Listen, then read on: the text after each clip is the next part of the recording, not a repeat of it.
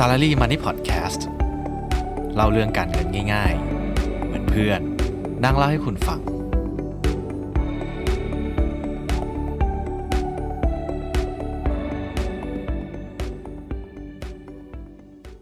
สวัสดีครับ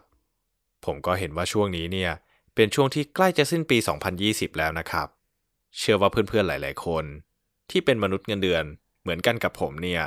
คงกำลังเล็งหากองทุนรวม เพื่อที่จะนำเงินไปลงทุน แล้วก็นำไปลดหย่อนภาษี วันนี้ผมก็เลยอยากจะหยิบเรื่องนี้เนี่ยนำมาเล่าให้ฟังกันครับ ว่าผมมีเคล็ดลับในการเลือกกองทุนประหยัดภาษียังไง แต่ว่าก่อนอื่นเลย ผมก็ขอฝากทุกคนกดไลค์กด Subscribe แล้วก็กดกระดิ่งในชุกช่องทางของ Salary Money Podcast ด้วยนะครับ จะได้ไม่พลาดทุกเรื่องราวการเงินที่สำคัญ ผมก็ขอเท้าความไปในอดีตก่อนนะครับ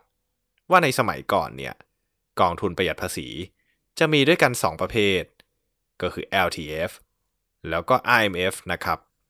ซึ่ง 2 อันนี้เนี่ยก็จะค่อนข้างแตกต่างกันอย่างสิ้นเชิงนะครับ คือ LTF เนี่ยจะเป็นกองทุนที่นำเงินไปลงทุนในตลาดหุ้นไทยเท่านั้น มีทั้งกองที่ปันผล แล้วก็ไม่ปันผลนะครับ กรอบระยะเวลาในการถือเนี่ยก็จะอยู่ที่ 5 ปีปฏิทินด้วยกัน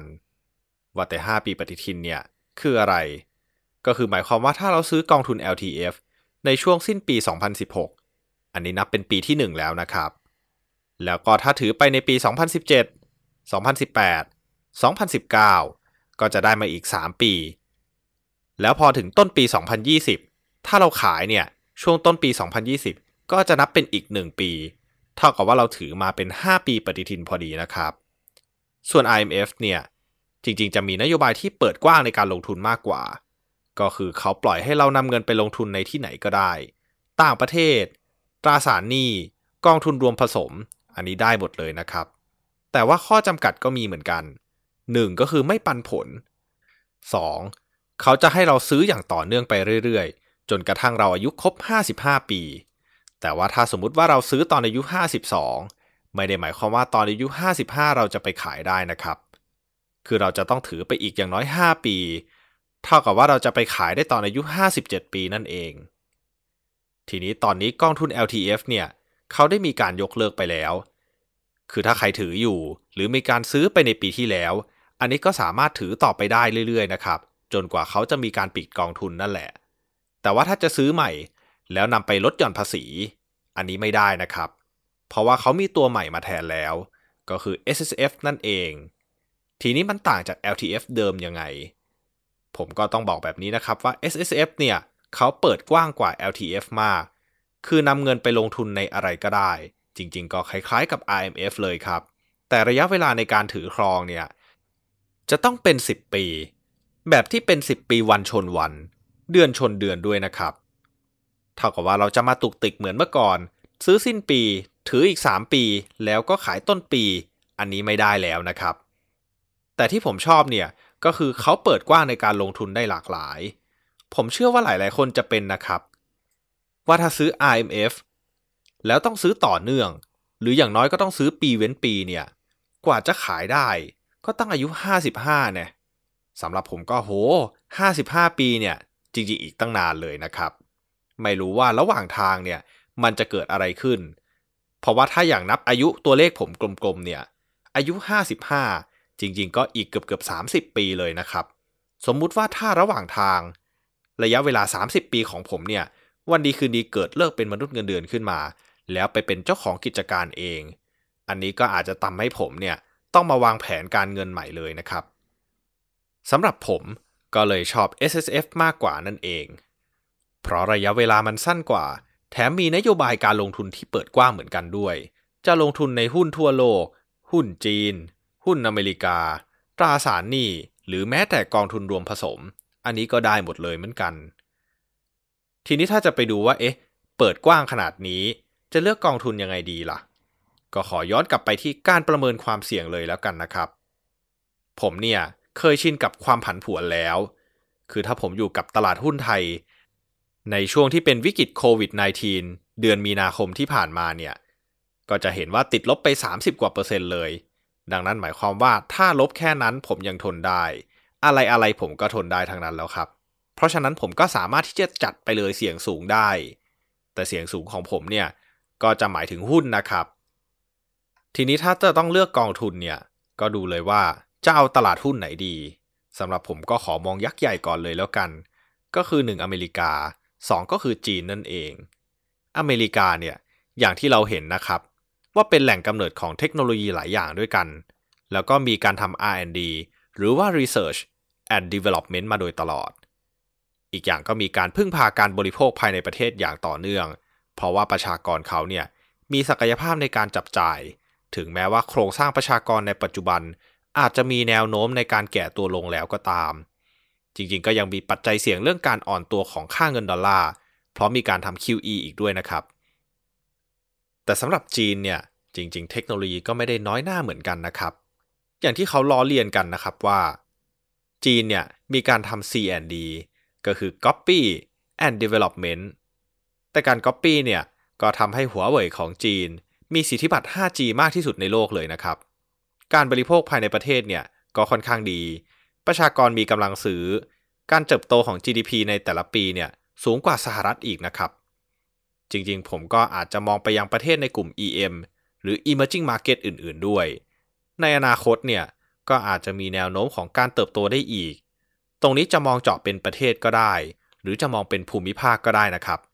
แต่หลายประเทศในกลุ่ม EM เนี่ย ก็มีความเสี่ยงต่างกัน บางตลาดอาจจะมีความเสี่ยงเรื่องค่าเงิน บางตลาดอาจจะมีแต่บริษัทที่เป็น old economy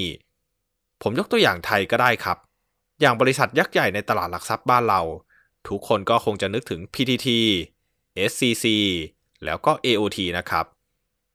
เราก็จะเห็นว่ามันไม่มี New Economy เลย อย่างน้ำมัน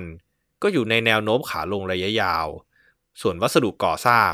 ผมก็ไม่มั่นใจว่าเราจะเติบโตไปได้อีกเท่าไหร่ ยกเว้นว่าบริษัทลูกเขาจะโตนะครับ หรืออย่างสนามบิน ก็ไม่รู้ว่าท่องเที่ยวเราจะกลับมาเมื่อไหร่ รวมทั้งไทยในปัจจุบันก็เข้าสู่สังคมการเป็นผู้สูงอายุแล้ว รายได้ของประชากรก็ไม่ได้สูงมากนัก จนเข้าขายประเทศที่ติดกับดักรายได้ปานกลางด้วยซ้ำดังนั้นผมก็คิดว่าการลงทุนระยะยาวเนี่ยเราจะต้องวิเคราะห์รอบด้าน ทั้งโครงสร้างประชากร ภาพรวมเศรษฐกิจ ค่าเงิน อัตราดอกเบี้ย นโยบายทางการเงินและการคลัง GDP บริษัทที่จดทะเบียนในตลาดหลักทรัพย์ แล้วก็อื่นๆด้วย ซึ่งสมัยก่อนพอมันเป็นแค่ LTF เนี่ย มันจะบังคับว่าต้องลงทุนในตลาดหุ้นไทยเท่านั้น อันนี้มันก็อาจจะไม่ได้ต้องคิดเยอะมากนะครับ เพราะว่าประเทศไทยเราก็รู้จักกันดี เพราะเราอยู่อาศัยในประเทศนี้ แต่พอมันเป็น S S F เราอาจจะต้องคิดเยอะมากขึ้นแล้ว เพราะว่าเขาเปิดกว้างในการลงทุนต่างประเทศมากขึ้น แล้วก็ต้องถือยาวถึง 10 ปีด้วยนะครับ ทีนี้แล้วเราจะเลือกยังไงดีล่ะ อันนี้ก็เป็นสรุปเรื่องที่ผมได้เล่าไปทั้งหมดเลยนะครับว่า 1. จะต้องเป็นประเทศที่มีการเติบโตในระยะยาว 2. ประชากรในประเทศต้องมีกำลังซื้อ หรือมีจำนวนประชากรที่มาก 3. มีการทำ R&D หรือมีการพัฒนาด้านเทคโนโลยีอย่างต่อเนื่อง 4. บริษัทจดทะเบียนในตลาดหลักทรัพย์ จะต้องมีแนวโน้มในการเติบโต และสุดท้าย ถ้าเราเลือกไม่ถูก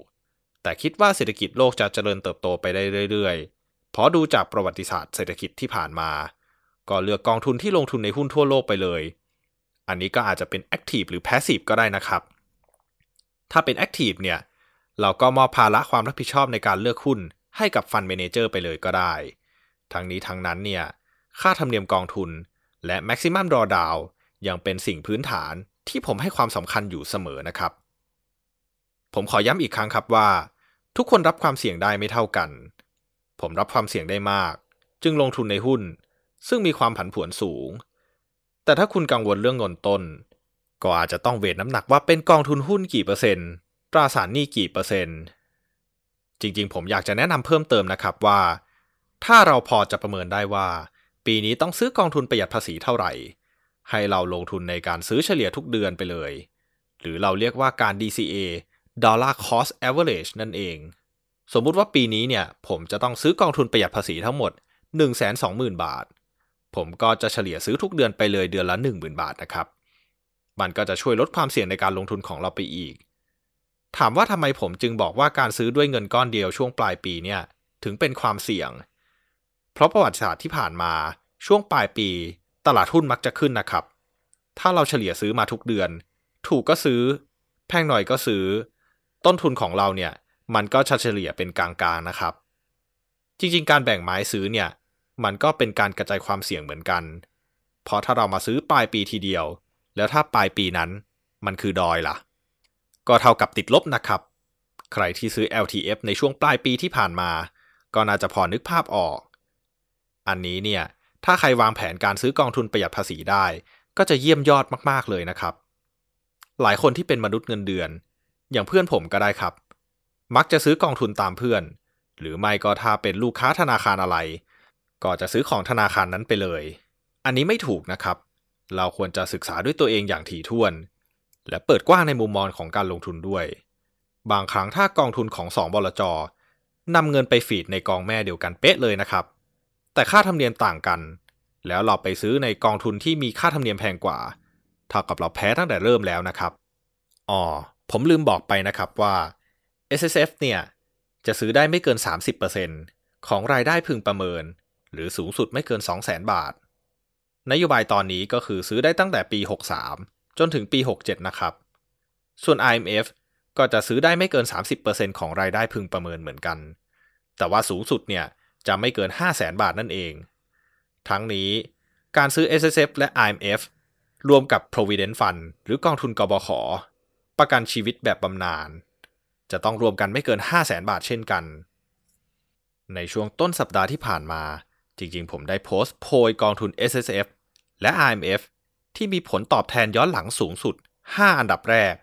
ใครสนใจก็เข้าไปเปิดดูได้บนหน้า Facebook Fanpage ของ Salary Money Podcast ได้เลยนะครับ แล้วก็ลบกวนแชร์โพสต์นั้นของผม ไปให้เพื่อนๆของคุณ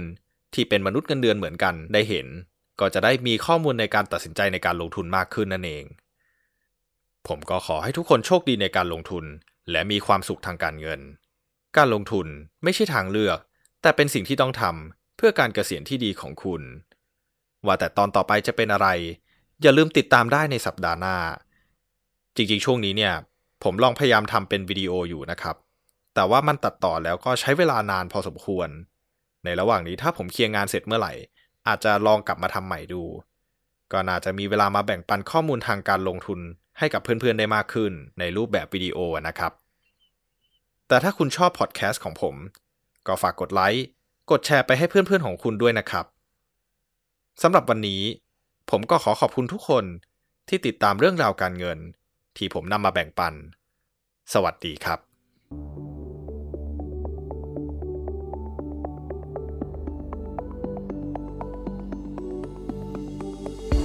อย่าลืมติดตามเรื่องราวการเงินของ Salary Money Podcast ได้ในช่องทาง Facebook, YouTube, Spotify และ SoundCloud แล้วการลงทุนจะไม่ใช่เรื่องยากสำหรับคุณอีกต่อไป